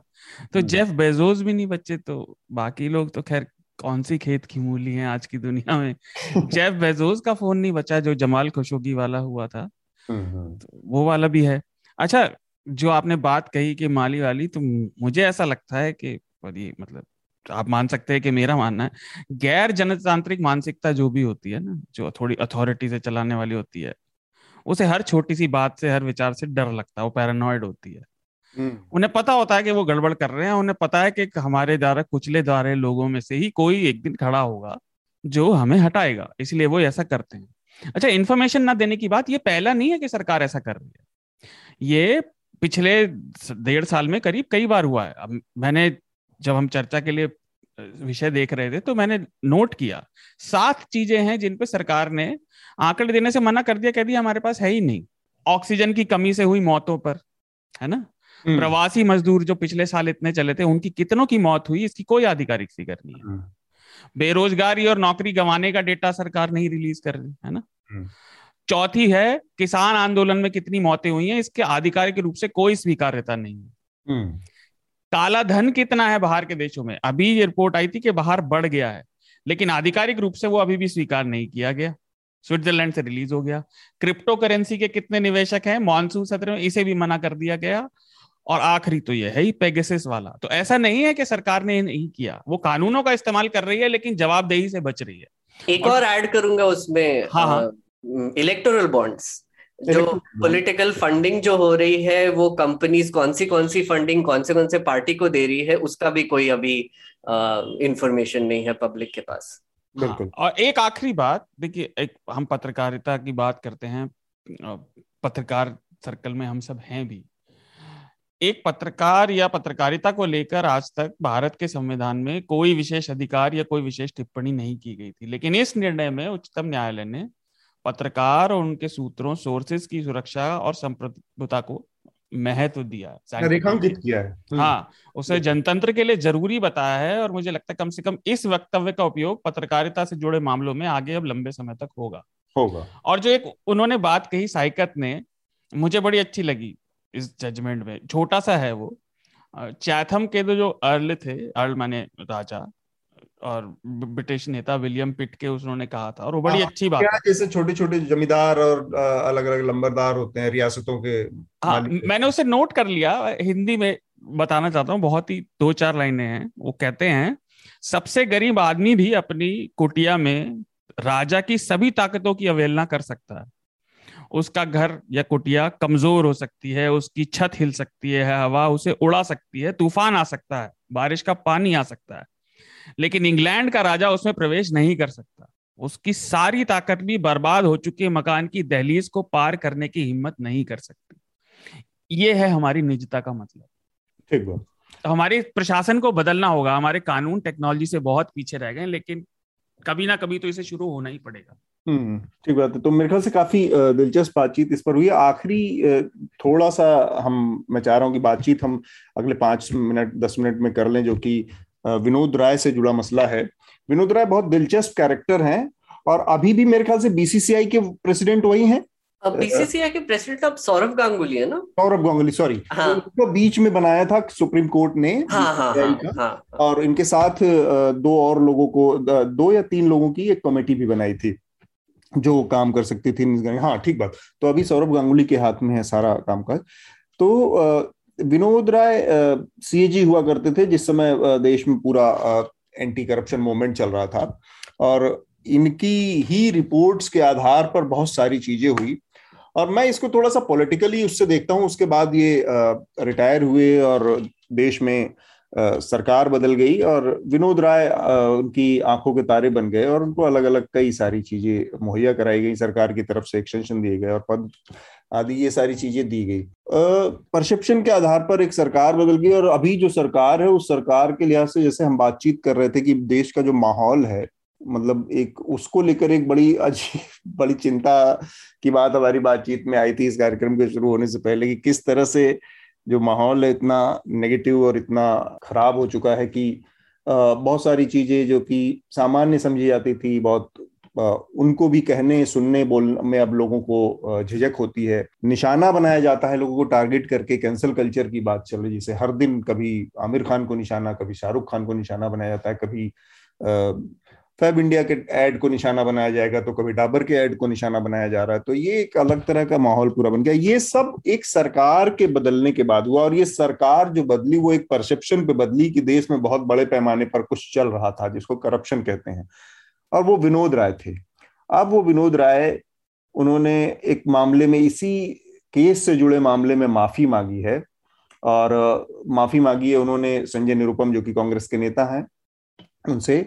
और वो डिफॉर्मेशन का केस संजय निरुपम ने विनोद राय के ऊपर डाला था। विनोद राय ने तीन चार मीडिया संस्थानों में ये इंटरव्यू दिया था उस समय कि संजय निरुपम ने उनसे मिलकर और तत्कालीन जो प्रधानमंत्री थे डॉक्टर मनमोहन सिंह, उनका नाम इन केसेस से हटाने के लिए ड्रॉप करने के लिए बोला था। मैं आप लोगों की एक एक टिप्पणी चाह रहा हूँ बस कि विनोद राय जैसे आदमी के बारे में, जैसे व्यक्ति के बारे में, जब इस तरह की चीज़ें करके लोग चले जाते हैं और बाद में उनके जो उनका जो नतीजा दिया हुआ था, जो उनकी रिपोर्ट्स थी, चाहे वो पोल की रिपोर्ट हो क्लोल ब्लॉक वाली, चाहे टू जी स्पेक्ट्रम की रिपोर्ट हो, सारी बातें आज की तारीख में कोर्ट ने उसको रफा दफ़ा कर दिया और कहा कि ऐसा कोई करप्शन हुआ ही नहीं। तब आप किसी आदमी के बारे में क्या निष्कर्ष, क्योंकि उस टाइम पर वो एक बहुत ही इंटीग्रिटी वाले, बहुत ही प्रतिष्ठित और बहुत ही अपराइट ब्यूरोक्रेट्स माने जाते थे। अब इन तमाम चीज़ों के बाद और इस ताज़ा माफीनामे के बाद अब आप लोग विनोद राय के व्यक्तित्व को कैसे आकलन करते हैं? साइकत मेघनाथ शार्दुल आप लोगों की आखिरी टिप्पणी? जहाँ तक विनोद राय का सवाल है उनकी क्रेडिबिलिटी काफ़ी हद तक खत्म हो गई है। जिन बेसिस पे उन्होंने इतने सारे क्लेम्स किए थे एक तो कोर्ट में बहुत ही कम केसेस हैं जो खड़े हो पाए। जी। इतने इन्वेस्टिगेशन हुए और काफ़ी सारे इन्वेस्टिगेशन सरकार बदलने के बाद भी चलता रहा। और उसके बावजूद वो केस गिर गए कोर्ट में। ऑब्वियसली उनके जो क्लेम्स थे उनका जो इंटरप्रिटेशन था वो एक लेवल पे है। पर अगर आप दूसरा देखें जिस तरीके से उन्होंने वो रिपोर्ट भेजा इंडियन इकोनॉमी को एक बहुत बड़ा झटका लगा जिसके वजह से वो आज तक रिकवर नहीं कर क्योंकि टेलीकॉम सेक्टर एक बहुत प्रोग्रेसिव सेक्टर था। उसमें जो एक बहुत सोच समझ के जो पॉलिसीज़ बनाया गया था वो सारे पॉलिसीज़ एक झटके में उन्होंने खत्म कर दिया। और जितने भी कंपनीज़ थे उनमें से आज अगर आप देखें एक भी कंपनी और एक भी इन्वेस्टमेंट खड़ा नहीं हो पाए ये बड़ा महत्वपूर्ण ज़िक्र आपने किया साइकर क्योंकि आज की तारीख में हम देख पा रहे हैं कि टेलीकॉम सेक्टर भयानक रूप से मोनोपोलाइज हो गया है जबकि जिस समय की ये घटना है जिस समय फ्लरिश कर रहा था तब बारह तेरह प्लेयर हुआ करते थे। मैं जो कह रहा था कि बिल्कुल अगर आप देखें जो हुआ उसके बावजूद इंडियन इकोनॉमी पे एक बहुत बड़ा झटका लगा। और वो जो वो कहने लगे कि पहले से ही हमें इतना स्पेक्ट्रम का चार्ज ले जाना चाहिए, ले लेना चाहिए। पहले क्या था कि एक एंट्री फ़ी है और उसके बाद यूज़र्स के बेसिस पे हर कंपनी को चार्ज किया जाएगा। क्योंकि उन्होंने इसको इतना बड़ा कंट्रोवर्सी बना दिया, इसको उन्होंने चेंज करने की कोशिश की, जिसके वजह से नॉट ओनली इकोनॉमिक टेक्नोलॉजी भी हमारा पीछे पड़ गया थ्री हमारा फेल हो गया फोर कुछ हद तक चला। अब इसकी वजह से 5G कितना सक्सेसफुल होगा जबकि अगर दूसरे देशों को देखें 3G, 4G, 5G कहाँ से कहाँ पहुँच गए ना कंपनीज़ के पास पैसा है इन्वेस्टमेंट करने के लिए आर एंड डी में रिसर्च एंड डेवलपमेंट इसलिए हम लोग मोहताज हो गए दूसरे कंट्रीज़ पे कि उन, उनसे टेक्नोलॉजी खरीद के 5G का सारा एक्सपेरिमेंटेशन करें। और इंडियन इकोनॉमी को जो सेटबैक पड़ा वो आज तक हम उसमें से रिकवर नहीं कर पाए। बहुत महत्वपूर्ण जानकारी दी सकत आपने इसका एक महत्वपूर्ण पहलू था आर्थिक पहलू। मेघनाथ शार्दुल आप अपनी बात रखें। एक और चीज़ मैं यहाँ पर ध्यान आकर्षित करना चाहूँगा। टू जी का तो एक मामला था ही पर कोल स्कैम का भी एक मामला था साथ में जो आया था।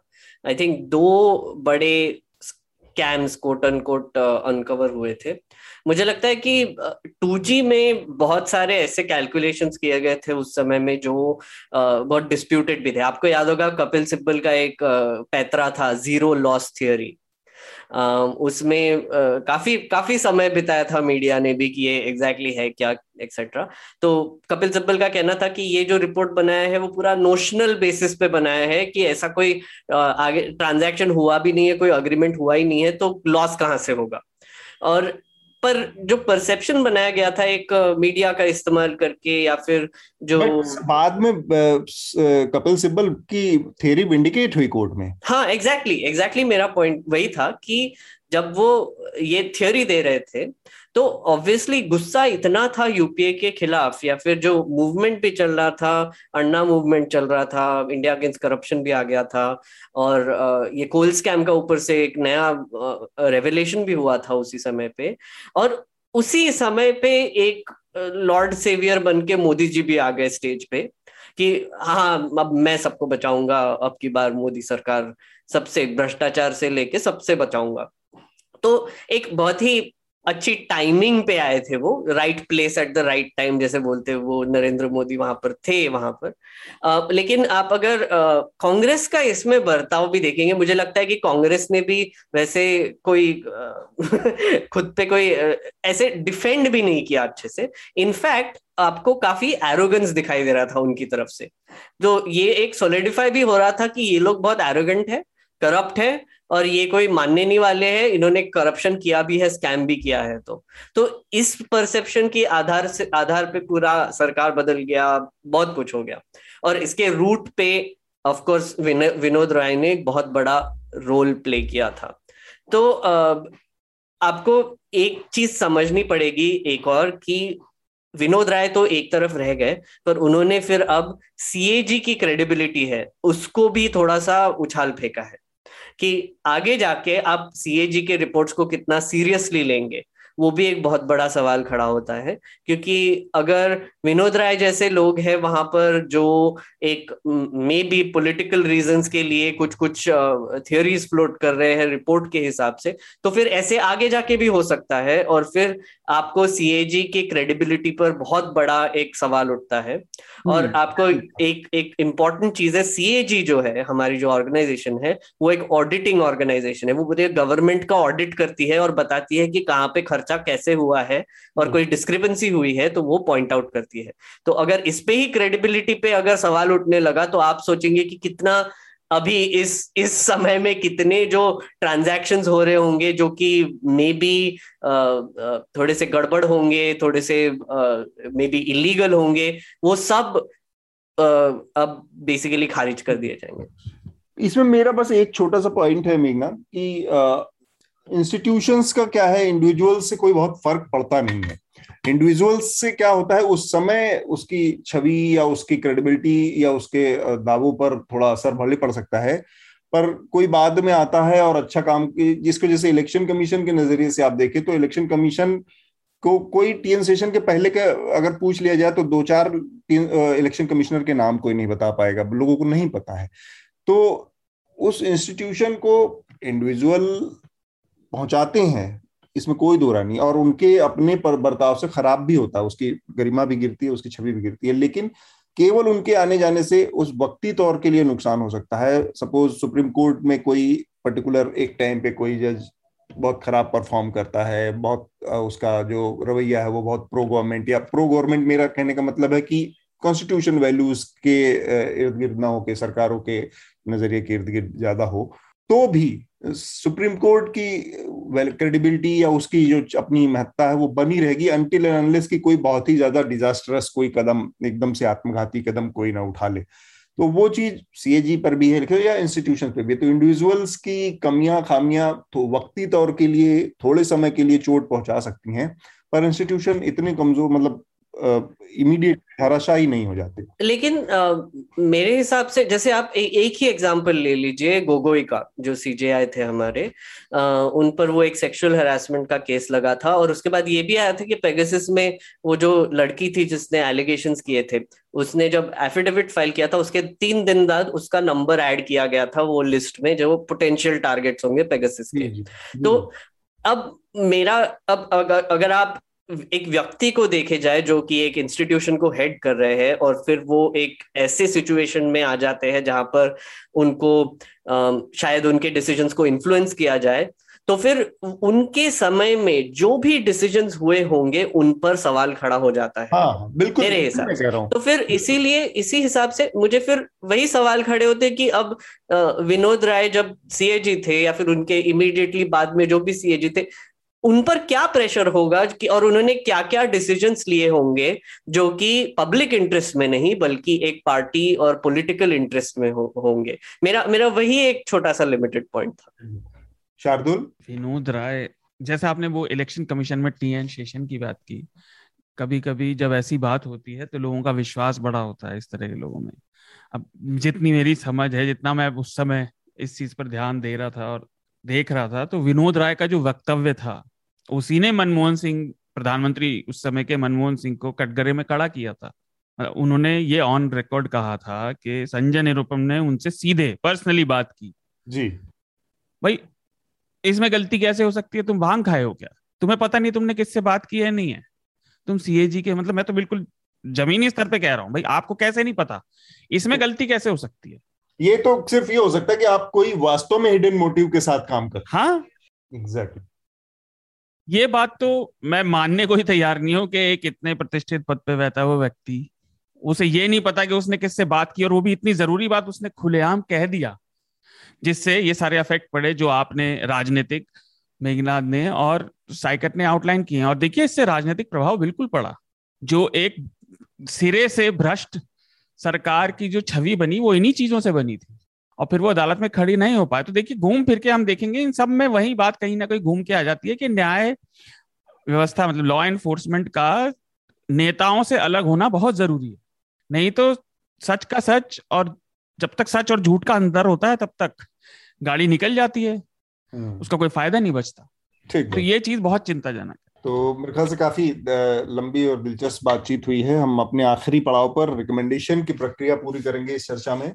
सबसे पहले मैं चाहूँगा कि शार्दुल, आप ही अपना रिकमेंडेशन दें। देखिए, मेरे पहली रिकमेंडेशन है न्यूज़ लॉन्ड्री पर ही। कल त्रिपुरा की हिंसा को लेकर ही सम्राट ने एक रिपोर्ट फ़ाइल करी है, उसे पढ़िए। ये बहुत चिंताजनक बात है कि हमारे देश में घटनाएँ बढ़ती ही जा रही हैं, इस तरह की। दूसरा फेसबुक की हमने बात की थी तो फेसबुक के नाम में अब आपको देखेंगे, आप गूगल पे फेसबुक सर्च करेंगे तो आपको न्यूज़ में केवल उनके नाम चेंज के ही कई पेज तक दिखेंगी। उनके खिलाफ जो खबरें आई वो अब थोड़ा पीछे हट गई हैं एल्गोरिदम में। तो न्यूयॉर्क टाइम्स का एक आर्टिकल है Facebook is weaker than we knew the shift उसका टाइटल हम्म। है। तो वो पढ़िए। और तीसरा सीओपी 26 की समिट होने वाली है। आ, ये क्लाइमेट चेंज की है। हाँ। आ, तो आज ही आज सुबह ही बीबीसी की साइंस डेस्क का एक आर्टिकल आया है सीओपी 26 को लेकर। के चार नंबर जो क्लाइमेट चेंज पे जो नेगोशिएशन होने वाले हैं, इनका स्टेज सेट करते हैं, उसे पढ़िए। बहुत ज़रूरी है, आपको तीनों के लिंक नीचे मिलेंगे। ठीक बात। तो ये शार्दुल जो जिस आर्टिकल का ज़िक्र कर रहे थे कि आज ही छपा है तो उसको आप ये समझ के चलिए कि 29 अक्टूबर को हमने इस चर्चा को रिकॉर्ड किया है, साढ़े ग्यारह से साढ़े बारह, एक बजे के बीच में। तो जब आपके पास ये चर्चा पहुंचेगी, तब तक वो कल हो चुका होगा। मेघनाथ, आपका रिकमेंडेशन Uh, मैं जैसे हमने पेगासिस की बात की तो मैं एक अपना ही एक्सप्लेनर थोड़ा सा प्लग करना चाहूँगा। न्यूज़ uh, लॉन्ड्री पर है। पेगासिस uh, पे ही एक्सप्लेनर है कि एग्जैक्टली exactly वो काम कैसे करता है और ये जो प्रोजेक्ट पेगासिस जो था जो कि वर्ल्ड वाइड जर्नलिस्टिक ऑर्गेनाइजेशन ने मिलके एक इन्वेस्टिगेशन किया था उसके बारे में है तो वो ज़रूर देखिए। और हमारा यूट्यूब वापस आ गया है तो हमने टिप्पणी न्यूसेंस और संसद वॉच के तीन हफ़्ते के पूरे वीडियोस भी अपलोड कर दिए हैं तो आप अगर यूट्यूब पर जाकर हमारे वीडियोस देखते थे तो आप ज़रूर आप पिछले भी एपिसोड देख सकते हैं। और हमारे चर्चा के बहुत सारे लिसनर्स YouTube पर है। मैं मैंने देखा है तो आपको फिर से हेलो हम वापस आ गए हैं और आपको अब फिर से चर्चा यहाँ पर देखने को मिलेगा। और एक और चीज़ बोलना चाहूँगा कि जो जो लोगों ने हमारे एनएल लीगल फंड में जिन्होंने हमको सपोर्ट किया है, जैसे कि अतुल सर ने ऑलरेडी बताया उनको एक बहुत बड़ा थैंक यू पर एक और चीज़ बताना चाहूँगा कि हम आपको इसके कांस्टेंट अपडेट्स भी देते रहेंगे। ये जो केस चल रहा है, उसके बारे में, क्योंकि मेरे हिसाब से एक टाइम्स नाउ ने आ, हमारे खिलाफ सौ करोड़ का एक डेफेमेशन केस डाला। अब इंडिया आ, इंडिया टुडे ने एक दो करोड़ रुपए का दो करोड़ सौ रुपए सौ रुपए शगुन के थे वो भी एक केस डाला। और ऊपर से ये आईटी रेट वगैरह तो छोड़ ही दो मैं तो उसके बारे में बात ही नहीं कर रहा हूँ। लेकिन जो ये जो केसेस आ रहे हैं जो सर्वे, वो सर्वे छोड़ दो वो अलग रखते हैं वो गवर्नमेंट तो आएगी पीछे। लेकिन जो मीडिया हाउसेस एक अपने ही फेलो मीडिया हाउस के खिलाफ जो केसेस करने में लगी है ये मुझे लगता है कि कोर्ट में जाना चाहिए। क्योंकि ये एक मुझे लगता है अगर ये केस गया कोर्ट में तो हमारा पक्ष तो साफ़ है, हम तो फेयर यूज़ में उनके क्लिप्स यूज़ कर रहे थे, और फेयर यूज़ ये कहता है कि आप अगर कमेंट्री कर रहे होगे या फिर पैरोडी कर रहे होगे तो उस पर कॉपीराइट नहीं लगता है। और यूट्यूब ने भी ये एक्चुअली एडमिट करके हमारा चैनल अनफ्रीज कर दिया है। तो अगर आप सोचते हैं कि अभी जो आप शिफ्ट देख रहे हैं मीडिया में कि टीवी मीडिया से कैसे लोग अब इंफॉर्मेशन डिजिटल मीडिया से ज़्यादा लेना शुरू कर रहे हैं। आप कोई भी यंग इंसान को पूछ के देखिए, आप वो वो आपको यही बताएँगे कि मेरी जो न्यूज़ आती है वो एक तो आइधर व्हाट्सएप से आती है फेसबुक के पेजेस से आती है, या फिर कोई डिजिटल आउटलेट से आती है, या फिर यूट्यूब से आती है। उनको वो ये भी बताएँगे हम टीवी न्यूज़ वैसे देखते नहीं है, पर हमारे जो पुराने दादाजी, अंकल जी है, वो देखते हैं फिर भी।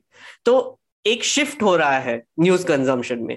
और ये जो एक केस होने वाला है या फिर ये जो केस फ़ाइल किया है, वो भी उसका एक संकेत है, कैसे टीवी मीडिया नए इंडिपेंडेंट सब्सक्राइबर फंडेड मीडिया से एक बुलिंग टैक्टिक अपना रही है क्योंकि उनको ये दिख रहा है कि आगे जाके ये लोग प्रॉब्लम बनने वाले हैं। आगे जाके ये लोग एक सोर्स एकमात्र सोर्स बनने वाले हैं जहाँ से लोगों को इंफॉर्मेशन मिलेगी। और उसकी वजह से उनका इंफॉर्मेशन कंट्रोल चला जाएगा और वो एक बहुत बड़ा डर है लेगेसी मीडिया का। तो hmm. मैं मैं ये रेकमेंडेशन नहीं था पर फिर भी मुझे श्रोताओं को ये बताना चाहता था कि इससे बैकग्राउंड है। मैं एक बात जो मैं शुरू में कह रहा था हाँ. कि वो बुली करने की कोशिश कर रहे हैं लेकिन हम बुली होंगे नहीं क्योंकि हम हम्म। किसी एक संस्था या किसी एक इंडस्ट्री के विज्ञापन पे नहीं चलते हम सब्सक्राइबर्स के आप सबके कंधों पे एक साथ खड़े हैं तो किसी एक के हटने से किसी एक के बुरी करने से वो गिरेगा नहीं तो इसलिए न्यूज़ लॉन्ड्री को सब्सक्राइब करिए और एक बात और हाँ। सुनने वाले ऐसा ना समझें कि आज तक ने कम का क्यों किया टाइम्स ने ज़्यादा का किया ऐसा है कि दिल्ली में दस परसेंट जवान जमा करना पड़ता है कोर्ट में। जितने के लिए आप सू कर रहे हैं उसका दस परसेंट कोर्ट में जमा करना पड़ता है इसलिए उन्होंने ऐसा किया। हम्म, ठीक बात सैकत को देर हो रही है जाना भी है कहीं तो हम सैकत का बस रिकमेंडेशन ले लेते हैं जल्दी से। सैकत आप रिकमेंड क्या करेंगे हमारे श्रोताओं को? जी अतुल जी मेरे चार रिकमेंडेशन थे उनमें से एक तो मेघनाथ ने ऑलरेडी हाईलाइट कर दिया। जो हाँ। भी एक्सप्लेनर मेघनाथ डालते हैं मैं बड़े ध्यान से पढ़ता हूँ क्योंकि जिस सटीक और सरल तरीके से वो कॉम्प्लेक्स चीज़ों को एक्सप्लेन करते हैं वो बहुत ज़रूरी है लोगों हाँ। को पढ़ना। तो वो एक मेरा रिकमेंडेशन था। दो और रिकमेंडेशन है पेगासिस रिलेटेड एक किताब है द शैडो फैक्ट्री जिसके ऑथर हैं जेम्स बैनफोर्ड अगर सर्वेलेंस और टेक्नोलॉजी कैसे काम करता है अगर आपको जानना है तो शैडो फैक्ट्री मैं रिकमेंड करूँगा। अमेजोन पे भी आप खरीद सकते हैं बहुत ही बढ़िया किताब है। और हम्म। उसमें पूरा एक्सप्लेन करते हैं कि टेक्नोलॉजी के ज़रिए आप किस दूर तक किसी के प्राइवेसी को आप कॉम्प्रोमाइज कर सकते हैं अमेजोन. प्राइम पे एक फ़िल्म है द रिपोर्ट जो बेसिकली एक कांग्रेशनल इन्वेस्टिगेशन था सीआईए के टॉर्चर के ऊपर नाइन इलेवन के बाद hmm. ये इस रिपोर्ट को काफ़ी कोशिश की लोगों ने गवर्नमेंट की तरफ़ से दबाने की ये अगर हम देखें कि एक एक्चुअल डेमोक्रेसी में किस तरीके से पार्लियामेंट और उनके इन्वेस्टिगेशन कहाँ तक पहुँच सकती है और क्या क्या खुलासे कर सकती है ये जानना बहुत ज़रूरी है तो द रिपोर्ट एक बहुत ही बेहतरीन फ़िल्म है जो असली इवेंट्स पे आधारित है तो हम्म। उसको मैं ज़रूर करूँगा और मेरा चौथा जो लास्ट रिकमेंडेशन है वो बहुत ही इम्पोर्टेंट रिकमेंडेशन है कि अगर आप इंडिपेंडेंट जर्नलिज्म को देखना चाहते हैं तो इंडिपेंडेंट जर्नलिज्म के जितने भी हैं, जैसे कि न्यूज़ लॉन्ड्री है, उनको सपोर्ट करते रहिए। क्योंकि जब तक आप ऐसे ऑर्गेनाइजेशन को सपोर्ट नहीं करेंगे, आपको कभी सच पता नहीं चलेगा और एक दिन आएगा, आपके लिए बोलने वाला कोई मीडिया रहेगा नहीं। सारे मीडिया सिर्फ़ सरकार और जो पावर में उनका ही उनका ही व्यू पॉइंट देंगे, आपका व्यू पॉइंट कोई देगा नहीं। तो एज सिटीजन डेमोक्रेसी के लिए इंडिपेंडेंट जर्नलिज्म को सपोर्ट करना बहुत बहुत thank you so much cycle मेरा रिकमेंडेशन uh, दो है। एक तो एक कोल्ड वॉर के टाइम पर ईस्ट जर्मनी और वेस्ट जर्मनी के बीच में चल रही रसाकसी के ऊपर एक सीरीज़ है वेब सीरीज़ है ड्वाशलैंड करके। तीन पार्ट की सीरीज़ है तो एक तो मैं वो रिकमेंड करूँगा। और दूसरा चूँकि हमारा यूट्यूब चैनल फिर से लाइव है और हमारे सारे वीडियो शोज़ आपके को अवेलेबल हैं यूट्यूब पर तो आप बिंज वॉच कर सकते हैं टिप्पणी को न्यूसेंस को, संसद वॉच को, सारे हमारे वीडियो शोज़ और इसके अलावा जो हमारे रिपोर्ट्स हमारे रिपोर्टर्स करते हैं, वो सारी अवेलेबल हैं तो उनको भी आप देख सकते हैं। चर्चा में आज हम बस यहीं पर रुकेंगे और सैकत मेघनाथ शार्दुल आप लोगों का बहुत बहुत शुक्रिया चर्चा में शामिल होने के लिए। थैंक यू धन्यवाद। एक अपील अपने जो हमारे श्रोता हैं उनसे और कि आप सब लोगों को ये दिवाली का हफ़्ता है चार तारीख को दिवाली है तो उससे पहले ये आखिरी चर्चा है और आप सब लोगों को बहुत बहुत दिवाली की शुभकामनाएँ। और चूँकि ये ऐसा भी त्योहार है जहाँ पर हम गिफ्ट और उपहार लेन देन करते हैं बहुत सारे अपने लोगों को, अपने प्रिय लोगों को। तो न्यूज़ लॉन्ड्री के जो नए मर्चेंडाइज हैं, उनमें आप देख सकते हैं, एक से एक चीज़ें हैं। उनको कंसीडर कर सकते हैं। उनको अपने गिफ्ट और उपहार के बतौर दें। इससे हमें भी एक बहुत ही खास चीज़ है अतुल सर। अमार बारी तुम्हार बारी नक्शल बारी जो कॉमिक है वो वो मैं हाईली रेकमेंड करूँगा लोगों के लिए क्योंकि वो बहुत ही बढ़िया कॉमिक है। सुमित हम्म। नाम के एक इलस्ट्रेटर है उन्होंने बनाया है तो ज़रूर ज़रूर और वो अपडेट भी किया है अभी। अपडेट हुआ है हाँ।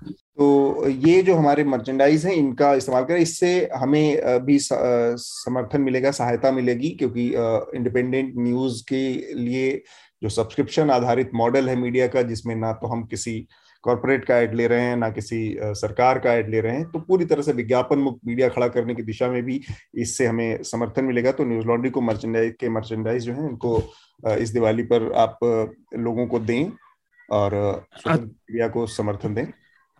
दिवाली का मैं भूल गया था।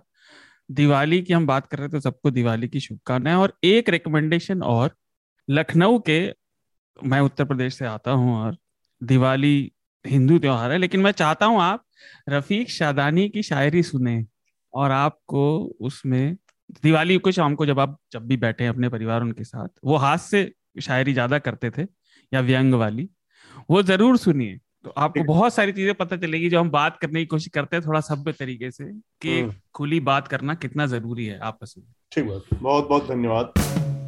न्यूज़ लॉन्ड्री के सभी पॉडकास्ट ट्विटर आई और दूसरे पॉडकास्ट प्लेटफॉर्म पे उपलब्ध हैं। खबरों को विज्ञापन के दबाव से आज़ाद रखें। न्यूज़ लॉन्ड्री को सब्सक्राइब करें।